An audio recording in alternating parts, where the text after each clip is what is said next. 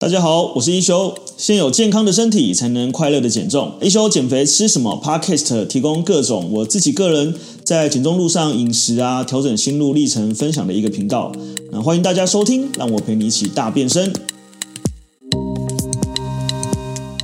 我们今天一样是我们饮食的这个主题，然后这个刚好是对应到说，有没有问说，都想要瘦肚子，对。然后，所以我们今天会来跟大家聊聊，就是哎，瘦肚子要怎么吃？那为什么我们会有大肚子？然后还有就是这个呃瘦肚子的饮食的策略。呃，上次我有一集 podcast，就是我有一集就有聊到咖啡因这件事情。那呃，因为其实我们我我不知道大家有没有听过，就是其实会有一个有有有一个说法是，呃，喝运动前喝咖啡有助于增加热量的代谢，或者是增加脂肪的燃烧。然后确实在科学上，它会有呃十趴到十五趴的效果，但它会依据每一个人都不等，所以呃有些人他如果对咖啡因比较敏感，或者像你讲，明天可能喝两杯咖啡，或者是说你平常可能比较没有喝这个牌子的咖啡，然后这对这咖啡因比较敏感，它其实呃会有可能造成就是第一个当然就是交感神经运动过程当中的副交感神经发达，所以你的心悸状态就会比较明显。对，那它其实它的它的这个时候它的呃效它的效益就会可能就是会，呃，应该说它的坏处就会大于它的好处啦。好，那这就是我们今天的主题哈，就是呃瘦肚子要怎么吃？呃，我们的人体其实呃在核心部分它其实本来就会有肌肉。那如果我们以肚子来看，它其实就是腹直肌、呃腹横肌跟腹内外斜肌哈，这个是我们的肚子。那但是我们的腹直肌、腹横肌、腹内外斜肌，它都是偏向。呃，以腹直肌来讲，它其实是偏向一个表层的肌肉，所以它其实肌肉是很浅的。真正造成我们肚子的关键，其实跟我们的脂肪量有关系。那也就是我们今天接下来要讨论的这个呃瘦肚子的这个主题。所以我就要跟大家进到这个进一步的这个脂肪。我们脂肪有分成，就是这个皮下脂肪跟内脏脂肪。那什么叫皮下脂肪呢？就是这个你手捏得出来的啊，你的袖子捏得，腋下捏得出来的啊。你的大腿捏得出来的啊，甚至是你的屁股可以捏出来哦。这个我们通称是皮下脂肪哦。那我们先定义一下，其实呃，脂肪是我们人体的器官之一，它负责承载脂肪，呃，负责呃储存能量。然后，但脂肪细胞它同时也是呃一个很好的一个储藏的地方，所以它会呃能够去储存一些过余能量，但是它同时如果过多会造成一些发炎反应。所以，我们刚刚讲，我们脂肪有分皮下脂肪跟内脏脂肪嘛。那皮下脂肪是，呃，逻辑上啊，不是完全哦，比较对人体的危害比较没有这么大。比较没有那么大的意思就是说，虽然我们体内的脂肪过多，有可能容易比较产生发炎反应，但如果我们要把脂肪分成皮下脂肪跟内脏脂肪的话，我宁愿你多一点皮下脂肪，然后但是我也希望你少一点内脏脂肪。所以，我们接下来就要讨论到内脏脂肪。那你看到我们这边。呃，有一个内脏脂肪其实就泛指啊，泛指就是我们呃我们泛指的核心或肚子这一圈。那大家如果有一点点基本的这个生理学的观念，或我们至少我们读书可能都有学到，呃，比如说我们有心脏啊，对不对？然后我们有肝啊，我们有肾啊，我们有大肠、小肠，我们有胃啊。那其中肝就是我们呃身体里面负责处理能量的一个主要的地方。所以，今天当我们呃身体的呃所谓的这个能量过多的时候，我们刚刚讲会变脂肪啊。脂肪会储存在几个地方哈，第一个当然就是我们讲的皮下嘛，但是皮下它有限，所以有一部分脂肪会储存在你的肝脏，呃，算内脏就对了，所以它统称内脏脂肪，它会在你的内脏周围，然后甚至会在你的心血管里面，所以内脏脂肪它里面就会有所谓的呃脂肪肝，然后会有所谓的这个呃这个呃肝硬化，然后会有所谓的这个呃高血脂哈，然后会有所谓的这个三酸甘油脂。那这些皮下脂肪，它其实呃，说说这些内脏脂肪，它其实对于呃慢性病都是有一定的这个风险存在的。所以我们在减重的时候呢，其实我们会希望呃以脂肪来看，是希望你尽量可以减去内脏脂肪。那内脏脂肪有两个量测的方式，第一个量测的方式是我们可以量腰围哦。那呃，如果我们以这个腰围的比例来讲的话，呃，男性的腰围大于九十公分哦，女性的腰围如果大于八十公分。我们就会统称是呃标准上就会定义是就是过胖哦，所以其实呃你会发现有一些人他们像是贡丸人或者像是泡芙人哈，贡丸人呢就是他四肢都瘦瘦的，胸口也扁扁的，但他肚子很大，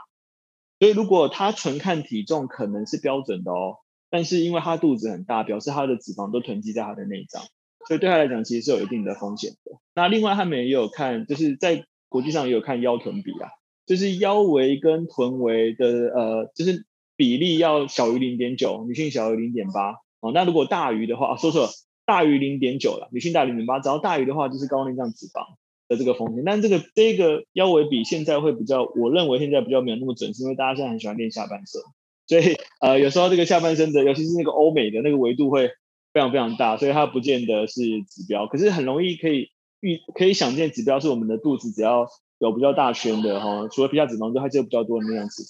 那这个东西是我们希望可以去呃减少的。那这也其实跟瘦肚子有一个非常重要的一个关键。那我们刚刚讲嘛，内脏脂肪高它会有什么样的一个危害哈？第一个是相信大家或多或少都有听过糖尿病。那糖尿病它有分第一型跟第二型。那第一型就是先天性的糖尿病，第二型就是后天性的糖尿病。那所谓糖尿病呢，它其实是一种呃，严格上讲，它其实是一种胰岛素阻抗的反应。那什么叫胰岛素阻抗？其实是因为我们前面应该有在 GI 值内有讲到，就是我们今天体内吃进食物里面，它其实会有胰岛素分泌嘛。胰岛素分泌的目的是要去协助我们的身体呃做一个能量储存的动作，所以它其实一部分对增肌也有帮助。而今天当你能量过多的时候呢，呃，或者是你血糖过高的时候，胰岛素就一直分泌。那胰岛素分泌，它就很像是一个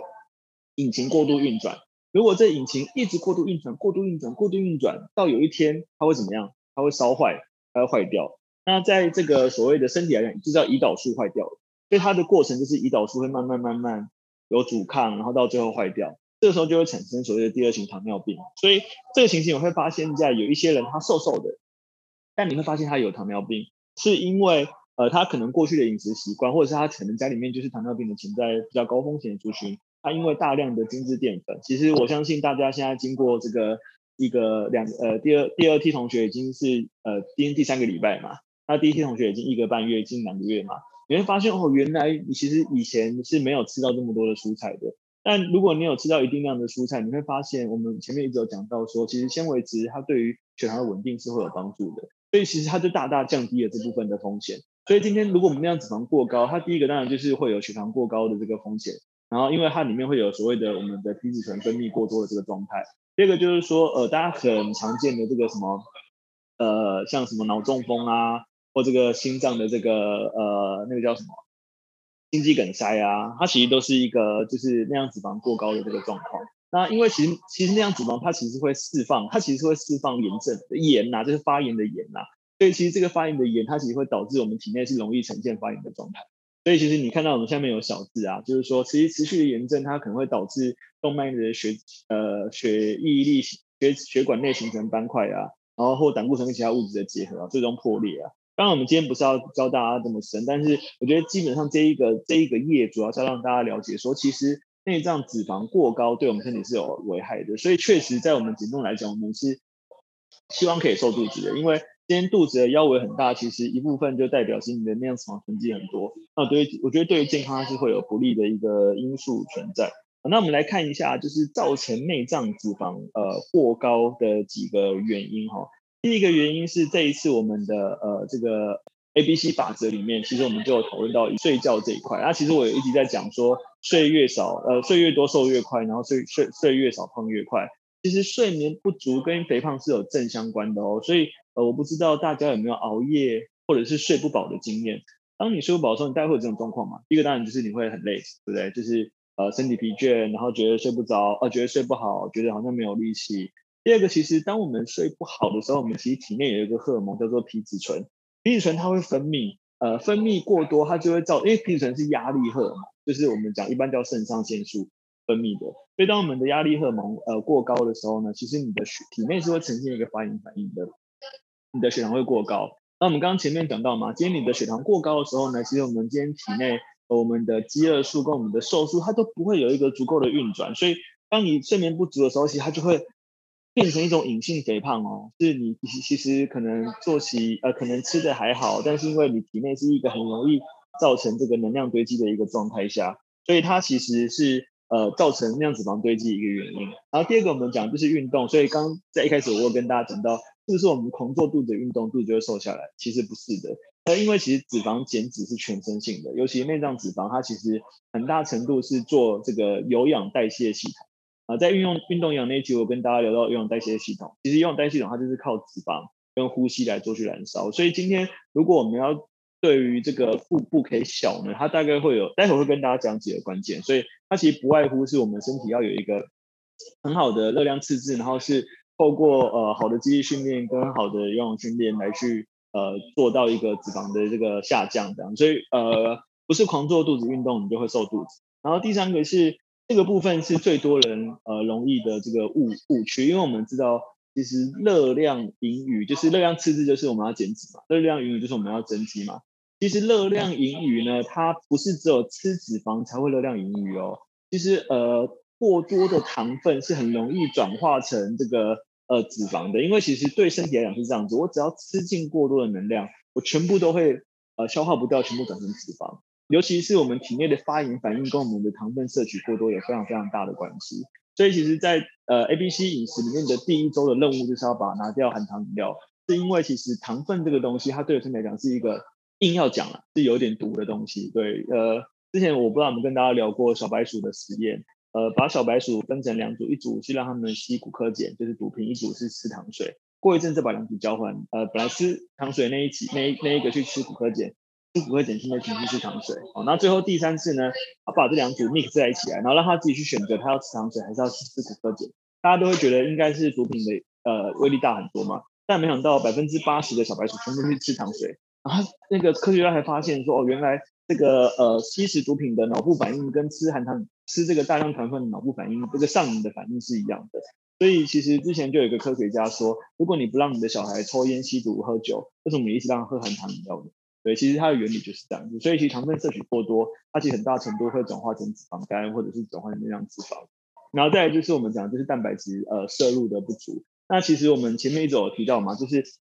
本来大家过往的饮食里面会是偏向高精致饮食的碳水化合物，然后里面就是会呃基本上是以什么炒饭啊、炒面啊，然后米粉啊、蚵仔煎啊，然后这个就是呃粥啊这一类的。那这些东西就会造成我们体内一直在摄取所谓碳水、所谓的糖分，然后但是它没有足够蛋白质，没有足够蛋白质，它自然而然就没有办法产生肌肉，没有办法产生肌肉，你的卡路里你的代谢其实状态就会比别人少。对，所以其实蛋白质摄入不足，其实它也是一种隐性的，就是。让我们身体很容易，你看，如果蛋白质吃不足，那靠什么吃饱？吃饭吃饱。那我觉得现在到现在，我们的长辈还是会有这样的饮食习惯哦，多添一碗饭、两碗饭、三碗饭。但我们以前都是呷饭配菜嘛，对不对？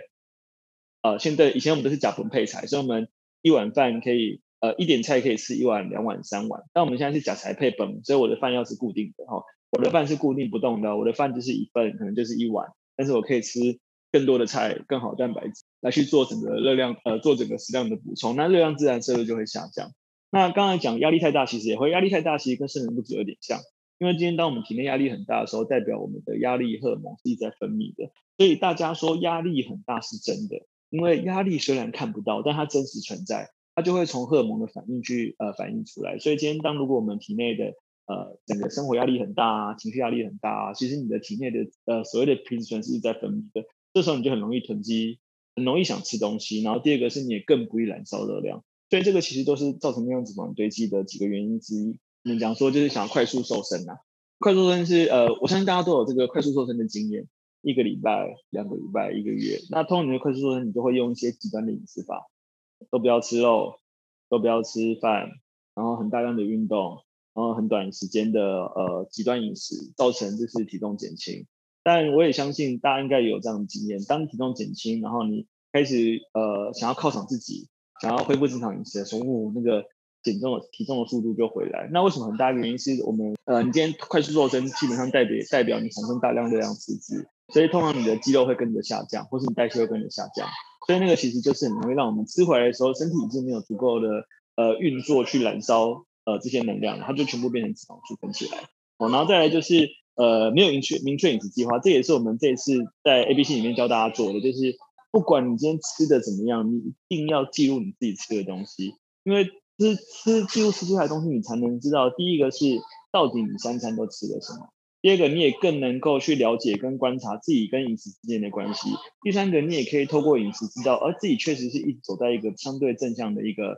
一个饮食策略里面，然后让体重可以循序渐进的。逐步的去减轻这样子，对，所以饮食就是非常重要的。所以刚刚讲就是节食不吃东西，跟刚才那快速瘦身其实有点像。因为你今天不吃东西，虽然你可能短时间会瘦，第一个是你无法长期维持，第二个是当你长期不吃的时候，你热量会是低下，热量低下，代谢适应下降，你的肌肉就会流失。然后再还有一个，我们还有整理一个原因是过度运动。我的过度运动这个也是一个呃潜在的一个因素，因为其实运动这个过程当中是会产生压力的，而这个压力其实如果累积过多，它就会变成一种呃，我们刚刚讲皮质醇嘛，它就会变成一种压力反应，然后就会变成你的这个呃身体开始又变成一个发炎的状态。所以其实休息也是非常重要的一个环节，就是我们今天呃安排的所有的运动呃所有的饮食策略，其实都会去围绕着呃如何去慢慢去建立好的习惯，或是我们尽量去拿掉一些不好的习惯。让你不要这个呃，算是瘦到肌肉也好，或是让你不要这样子快速的瘦身。好，那我们接下来要讲到到底要怎么瘦肚子的正确观念喽。所以我们刚刚前面不是有讲到吗？就是其实呃，我们真正肚子会突出，是因为我们肚子里面有很多的内在内脏脂肪或皮下脂肪。那我们前面也讲到很多会容易造成你肚子容易大的一些关键，不管是你的压力、你的饮食、你的肌肉流失，或者是你糖分摄取过多。好，那我们透过这个所谓的这个。呃，好的饮食策略，我们就可以啊、呃，慢慢的有一个有效的减脂，然后达成一个减重的目标。所以，我们今天先来讲第一个，就是说，其实呃，应该所有人都有试过非常低热量的饮食法，就是吃很少，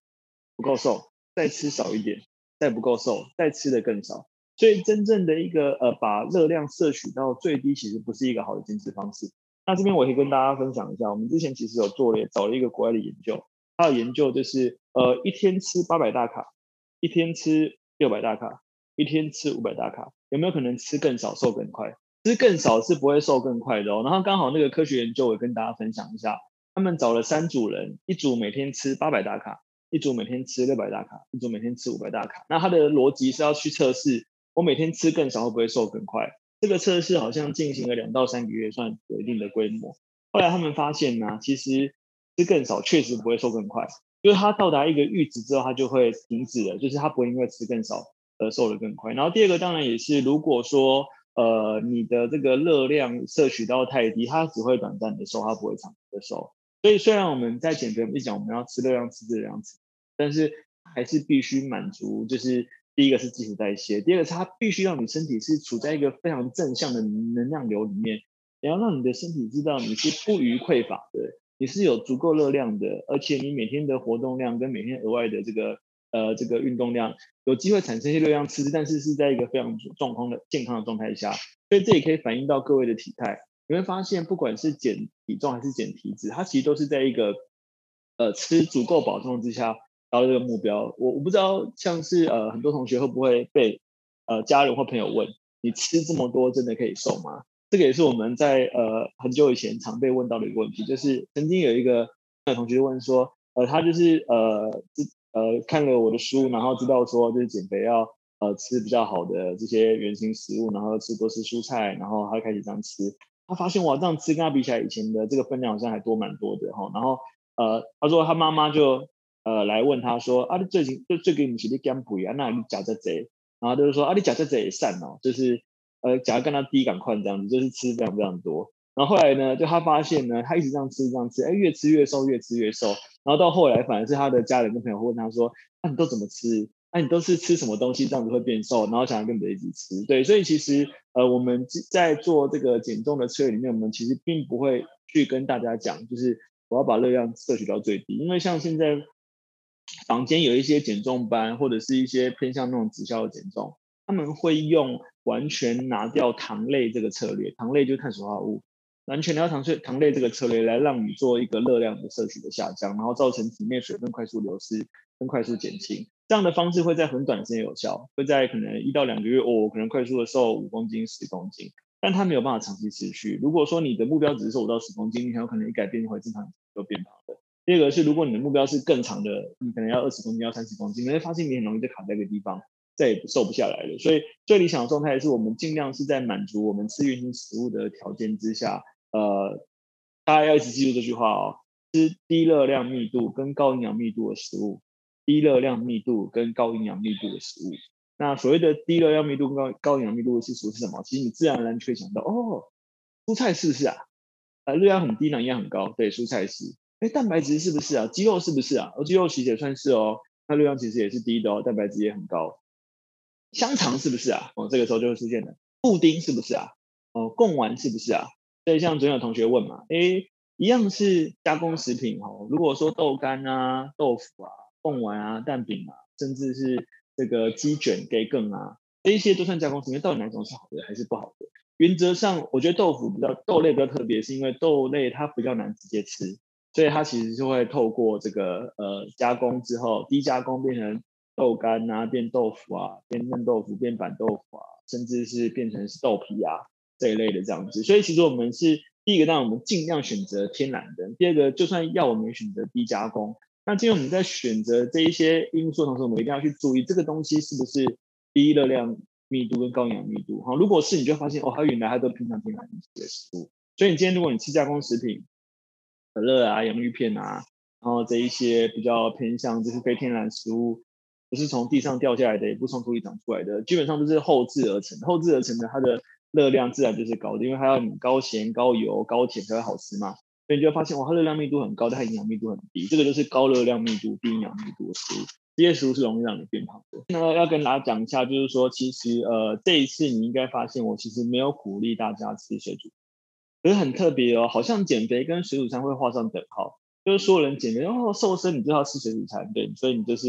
不能有油啊，不能有咸啊，然后不能有什么酱料啊什么之类的。但其实我们是鼓励你使用各式各样的新香料的，甚至我鼓励你就是在你现在的饮食记录里面可以甚甚适时的增加一点调味料。比如说，你可能可以用一点辣椒酱，你可能可以用一点呃泰式辣椒酱，你可能可以用一点韩式辣椒，你可以用一点芥末，你可以用一点什么？其实是酱油膏，甚至胡麻酱，我觉得是无伤大雅的，因为我们要的是一个好的策略，而且可以长期饮食。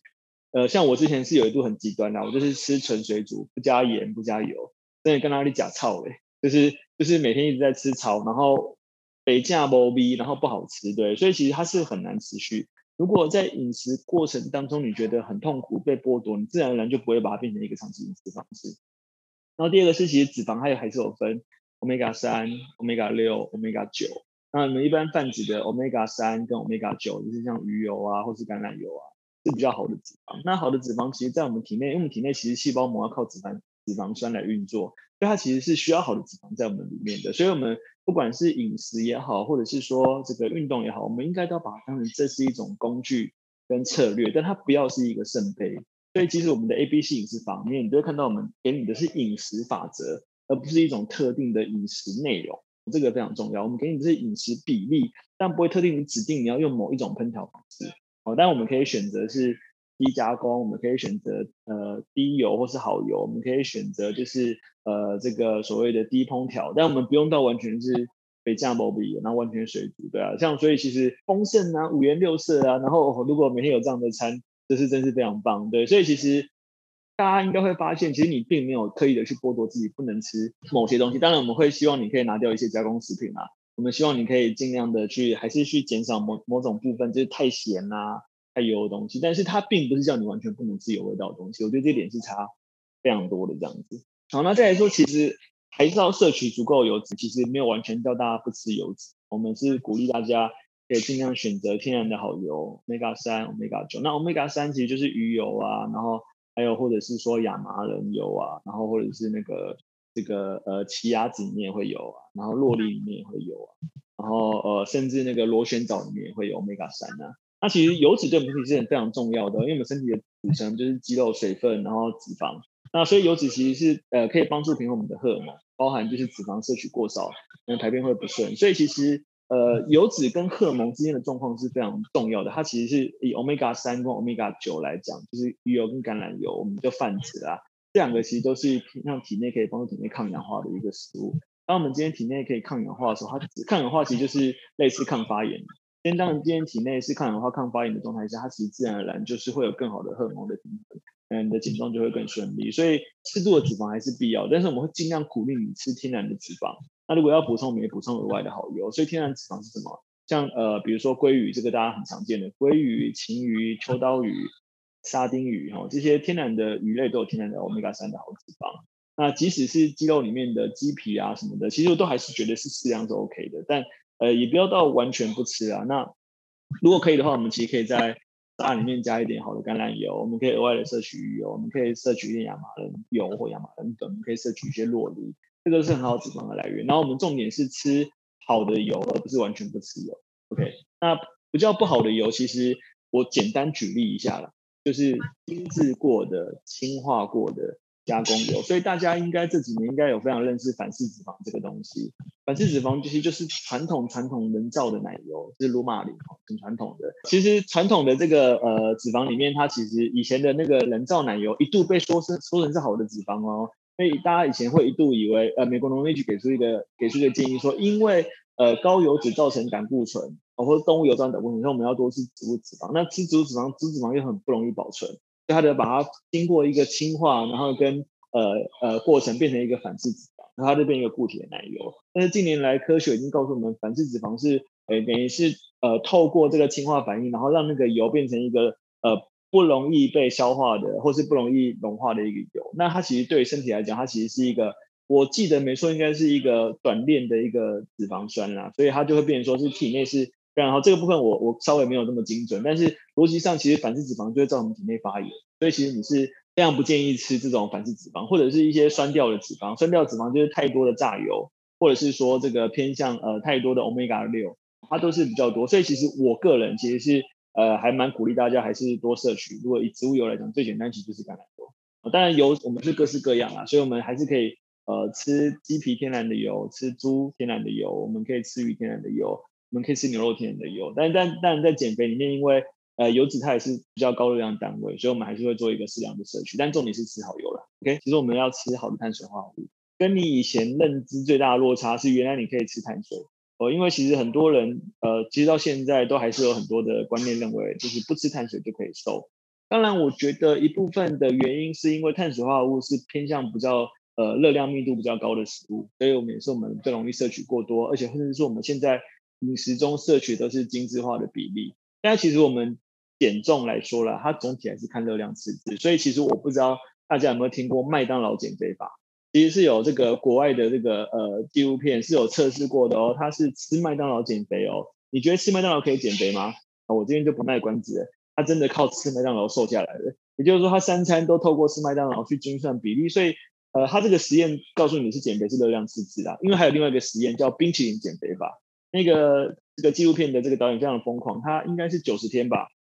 每餐都吃冰淇淋，三餐都吃冰淇淋，但他做什么事？他控制热量，他去算冰淇淋的热量，然后所以九十天之后他瘦了好像七公斤还八公斤吧，所以这是颠覆所有人的想象哦，原来吃冰淇淋这么高脂，然后高油高糖的食物也可以减肥，但当然就是这个是极端例子啊，因为他后来说他觉得很痛苦。第一个是他九天只能吃冰淇淋，谁会做这种事情？然后第二个是他的营养素很单一，所以他没有大量的纤维，他没有足够的这个碳水，他没有好的这个呃各式各样的营养素，其实对身体来讲，那感受是非常明显的。所以重点是我们不是完全不吃碳水，而是我们把好的碳水放在食物里面，然后我们透过饮食的比例或者是饮食的顺序，把我们这个呃吃碳水的这个呃，因为吃碳水会影响比较多是荷尔蒙，是那个胰岛素跟那个血糖的影响嘛。让它影响降低，所以其实大家要求你每一餐吃蔬菜，每一餐吃蔬菜，其实是非常重要的一件事情。这样子，好，来看下一个。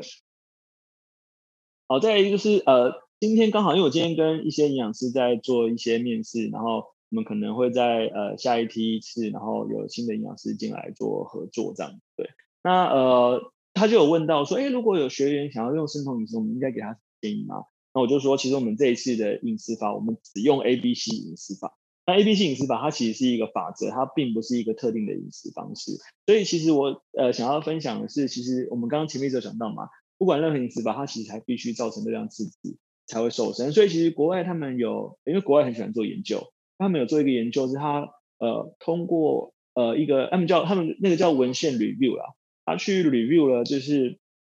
八年的时间，大概一千多篇的文献，那里面就有生酮饮食、间歇断食、低糖饮食、呃蔬果饮食、原始的饮食，反正各式各样的谈到饮食法，它都有去做测验，然后想要去理论说哪种饮食法最有效，不知道你们有没有共同性。后来他们发现，哎，其实每一种饮食法都会瘦，都会瘦下来，但是这些饮食法它的特性都很不一样嘛。比如说有人吃高碳也瘦，有些人吃低碳也瘦了，有些人吃高油也瘦，有些人吃低油也瘦，那它的共同性在哪里？它的共同性其实就是在呃第一个是大家都有造成热量赤字。第二个，大家都吃天然原型的食物。第三个，这些瘦下来而且不再复胖的人，他们对于这个饮食法都有依从性。所以，呃，我我们在减重班里面，我一直有强调，就是要找到最适合自己的饮食方式。因为每个人的生活习惯、饮食喜好、饮食习惯都不一样，重点是要适合你才行。所以你的这个方式就不能是太极端、很难执行或做起来很痛苦。所以你会常常发现，哎，饮食法对这个人有效，对这个 B 可能没有效，或是你的谁谁谁邻居、你的朋友用的某个饮食法，你来用并没有效。所以它其实是很有个体性差异的。所以不要去迷失哪一种饮食法比较有效。我们要把饮食法当成工具，当成一个呃策略。当成一个可以使用的一个时机点，但不要把它变成一个圣杯或者是一个信仰。呃，刚好我之前 podcast 也有聊到，然后这一集可以跟，今天可以去跟大家讲一下。其实蛋是一个非常好的超级食物，唯一只有我自己很遗憾，我这几年就是不吃蛋的这样子，因为我有很严重的蛋黄过敏反应，呃，全蛋过敏嘛，对。但蛋还是一个超级食物，因为蛋里面有呃很好的蛋白质，很好的呃脂肪酸。而且以前大家都会说，哦，我吃蛋会造成胆固醇，但是近年已经有非常多的科学研究推翻这件事情。呃，美国农业局 FDA 他们已经去把这个呃每天蛋黄跟胆固醇摄取上限取消掉。为什么取消掉？是因为他们发现，就是其实人体有百分之七十的胆固醇是呃透过我们身体去自己去制造的，七十到八十，所以只有百分之二十是来自食物。甚至非常有趣哦，如果我们今天外面来的胆固醇多，我们体内就会少。我们今天外面来胆固醇少，我们体内就会制造多，所以重点是要摄取好油。当我们今天有好油，我们自然就会有好胆固醇去产生，就所谓的 HDL。所以其实呃，我现在是非常鼓励大家，可以我们就吃全蛋。所以我常常会跟大家讲说，哎，如果你这一餐比较难选择，至少我们加一颗蛋。哦，如果像我自己喜欢吃半熟蛋了，但你要是你要吃茶叶蛋也可以啦。啊，现在这个便利商店不是超级多那个，就是那个溏心蛋，其实那也是一个很好的。所以其实。呃，蛋真的是一个超级食物。那像之前那个小晴在群组里面有讲嘛，他一天有吃非常非常多颗。那当然我就是看个体差异。呃，外呃，我们之前有找一些研究，一个美国的一个一个先生，他一天吃三十颗蛋。当然我觉得这个是极端例子啊。我觉得一天大概平均一餐吃一颗，然后一天吃三到五颗或者六颗，呃，可以去试试看，应该是一个还好的状态。至少一餐能够吃一颗，我觉得是没有问题的。但是如果你跟我一样，如果你发现你开始吃很多蛋之后，你开始一长痘痘。或是你觉得很累或者什么，那可能或是一皮肤痒，可能你对蛋也过敏，因为蛋是一个蛮主要的过敏，对，所以这可以测试一下，自己测试一下。如果真的有需求要进进一步的过敏原测试，我们这边有合作的这个呃医学检测中心，可以呃协助大家做测试。这样，到底吃高蛋白会不会瘦比较快？哈，因为我们常常讲嘛，今天你在健身房，你可能看到有一个肌肉壮汉，边运动就边 shake，呃，其实边运动就赶快喝一杯。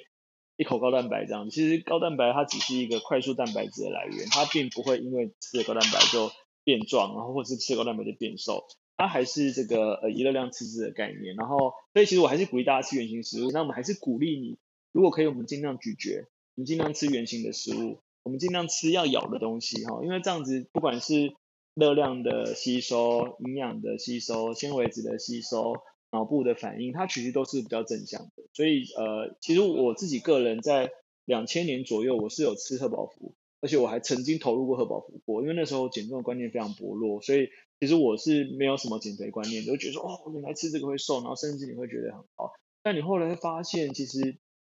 呃，慢慢认识到哦，原来减肥要看热量吃，原来减肥还有这么多科学逻辑在里面，所以我讲难听一点，现在这种比较常见的瘦身饼干。什么啊，我就是每天吃一三种饼干，我就会变瘦哦。其实那都是假的。如果我告诉你说，你每天这样吃一片洋芋片，其实你会变瘦。所以它那个逻辑其实是一样的。它其实是透过另外的饮食方式去控制你的碳水，去提高你的脂肪量，然后降低你的热量，让你有一点进入生酮的反应。其实那是非常不健康的。至少我觉得它不是一个长期执行的策略。所以我们还是有永远以原原型食物为优先选择。那它就是所谓的低热量密度跟高营养密度的食物，有没有？又回到原型食物的概念。哦，那这个也还蛮重要的，是因为我有录一集三个方式判断你该不应该，你应不应该减肥。那我觉得其实减肥它有很大一个程度是呃内在的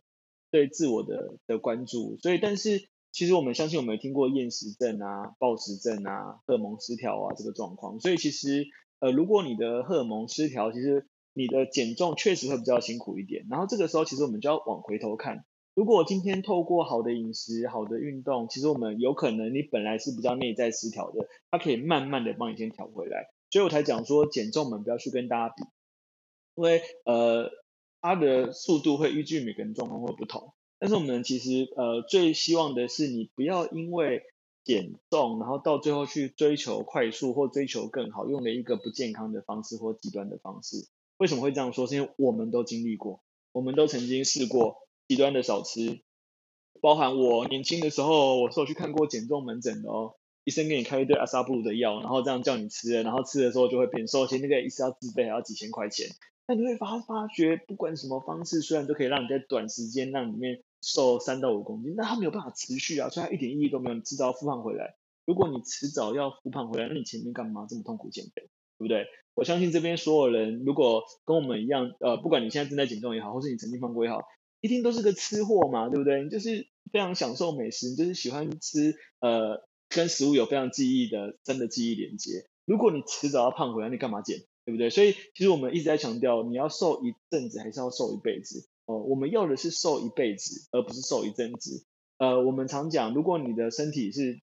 因为大家变胖应该不是出生的变胖嘛，慢慢慢慢的一年一年一年的出社会，十八岁、二十岁、二十五岁、三十岁慢慢变胖。如果你是透过这样慢变化，你为什么会奢望你一个礼拜、两个礼拜就要瘦下来呢？哦，所以其实大家一定要有一个非常正确的这个观念。所以一开始我们第一天我就教大家设定目标，你要设定一个明确且清晰而且可以执行的目标。所以我们要把时间拉长，我们先关注健康。当你身体健康的，瘦就是你的附加价值，好不好？这一点要非常的呃，希望大家可以记在心里。好，我们看下一个。那呃，其实瘦肚子，我们讲这些观念就是说，其实你不一定要做大量的有氧才能减脂啊。所以其实虽然我请大家每天要走五千步，然后有些新旧程已经进行到七千步了，但其实我增加的是你的非活动运动产生的热量消耗。其实更重要的是，我们透过饮食产生热量赤字，然后我们再透过肌力训练、重量训练，增加我们的肌肉的这个所谓的体积，让我们呃肌肉能够增加。肌肉增加，它自然而然可以去呃跟身体去抢食更多的热量。其实肌肉是会抢热量的，因为肌肉的消耗热量能力是的四到七倍。所以，建立一个肌肉量比较高的人，他其实身体他其实是比较容易代谢热量的。那因为这样子，所以其实我们呃这边可以举一个例子，大家应该有这样的经验哈。如果是一个你有一个朋友或者你自己是曾经透过大量的有氧训练，可能跑步啊、骑脚踏车、游泳瘦下来的。你会发现，你只要停止运动，很快就胖回来。为什么？因为有氧运动它基本上不会建构肌肉，只会保留必要肌肉。所以今天当你做大量有氧的时候，虽然你产生大量热量吃，但是你身体的肌肉同时被代谢掉了，同时被消耗掉了，所以你的热量其实是呃同肌肉同时流失，代谢是下降的。所以你会发现，你只要不运动，它很快就胖回来了。然后，但是你今天是做呃肌力训练的话，虽然你还是有可能会变胖，但你可以在很快的时间就把它调整回来，就是因为我们有足够的肌力，然后让我们快速的可以去。呃，让我们身体有更更足够的这个热量可以去呃消耗，更有这个耗能的一个身体，对，所以其实我们是很鼓励大家，就是如果以游泳来说，当然你喜欢跑步你可以去跑，你喜欢爬山你可以去爬，但是其实你不一定要每天跑要死要活你才能变瘦，光是走路就是一个很好的运动了，走路饮食控制搭配一些肌力训练，然后重量训练，其实就可以有一个很有很好看的身体，OK，那肚子自然就会变瘦了，好吧？那我们要怎么去改善内脏脂肪？我们刚刚讲嘛，其实今天讲了一大圈，你你你有没有发现这些策略都在我们现在的策略里面？不要吃精致淀粉啊，就是尽量吃原型的复杂的咖啡色哈。其实国外他们有一个运动是，就是戒掉白色食物，多吃咖啡色食物。所以白色食物就是像白米啊、白饭啊、白面包。但是我觉得唯一只有白饭这件事情是需要呃讨论一下的啦，因为虽然说呃白饭它拿掉了呃这个外层的这个。这个皮纤维，然后拿掉了一些胚芽，但它还是比所谓的纯精致淀粉来的好的，所以我觉得也不要妖魔化白饭。但重点它就是降低精致淀粉的摄取，所以就是呃，然后再来就是不要吃精致糖，然后再来是脂肪，我们就是摄取呃量足够的蔬菜，你就发现肚子会慢慢瘦下来喽。那腰变小其实是肚子变小，所以真的瘦肚子饮食法，它其实没有，就是它不是什么科学的方，呃，它不是什么神奇的方式，它就是正在你们现在正在做的这些事。就是瘦肚子饮食法，有没有？我绕了这么大一圈，卖这么大一关，只是告诉你现在做的就是一个瘦肚子的饮食策略。好，那接下来跟大家分享一些小 tip 啦，哈，但是我觉得这个是小 tip 啦，就是说，诶，消消除腹部脂肪，它可能会有一些比较好的食物啦。比如说，我们鼓励大家多吃这个黏黏的食物，像这个海带啊、裙带啊，然后这个。海菜啊、海藻啊、秋葵啊，哈，甚至什么芦荟啊，这些黏黏滑滑的食物，它其实都是一个很好的这个呃，对于肠道会产生益菌，它有很多膳食纤维，然后会产生短链脂肪酸，然后可以去抑制脂肪吸收、激活代谢，所以吃黏黏黏黏滑滑的食物是很好的。再来就是可以吃这个呃 EPA 跟 DHA，那 EPA 跟 DHA 就会是什么沙丁鱼啊、旗鱼啊、秋刀鱼啊。这些天然呃鲑鱼啊，这些含天然脂肪的鱼，然后再来也是会有像是呃比如说糙米啊，那糙米里面它会有维生素 B，然后很多营养素，然后可以促进新陈代谢。但它其实都你看这些东西，它全部不外乎脱离不了天然食物啦。所以其实我有时候比较不会去让大家 focus 在我一定要吃哪一个食物才能变瘦，因为其实你只要能够摄取天然食物，然后摄取所谓的低热量密度、高营养密度的食物。自然而然，其实体重就会慢慢减轻。但唯一鼓励大家可以额外摄取，倒是我自己有在吃的啦。我自己有在吃鱼油，我自己有在吃益生菌。对，那其实益生菌呃对我来讲就是可以额外去促进肠道健康。然后吃鱼油是可以额外摄取我的 EPA 跟 DHA。那如果你要摄取一些保健食品，我觉得我们还是先建构在我们天然食物中如果有摄取了，然后另外比较容易摄取不到，我们可以另外增加。对，但是其实原则上。如果你的饮食是五颜六色，然后而且很丰富、很多元，然后很多天然食物，其实大部分营养素你其实都有摄取到的。那我们就是看有没有要再额外去增加其他的这个营养元素的来源这样子。那我们今天的这个呃主题呢，就是讲到这个地方，好，然后呃其实就是真的是讲那么大一圈，就是要告诉大家，其实是一个 balance 啊，你不可能永远都是呃不会有聚餐，你可能有时候要跟家人一起，有时候你可能会有一些味道鲜明的食物，但是我们基本上还是。建立在百分之七十到八十的时间，甚至八十到九十间，我们可以尽量是好的这个元素。那自然而然你就会走在一个呃，我们如果以登山来讲，我们就是自然而然会慢慢走在一个向上发生的过程。然后如果一减重量，我们就是慢慢自然而然走一个上下往下的趋势，然后达到一个就是健康减重的目标。那那我们就先到这边喽，拜拜。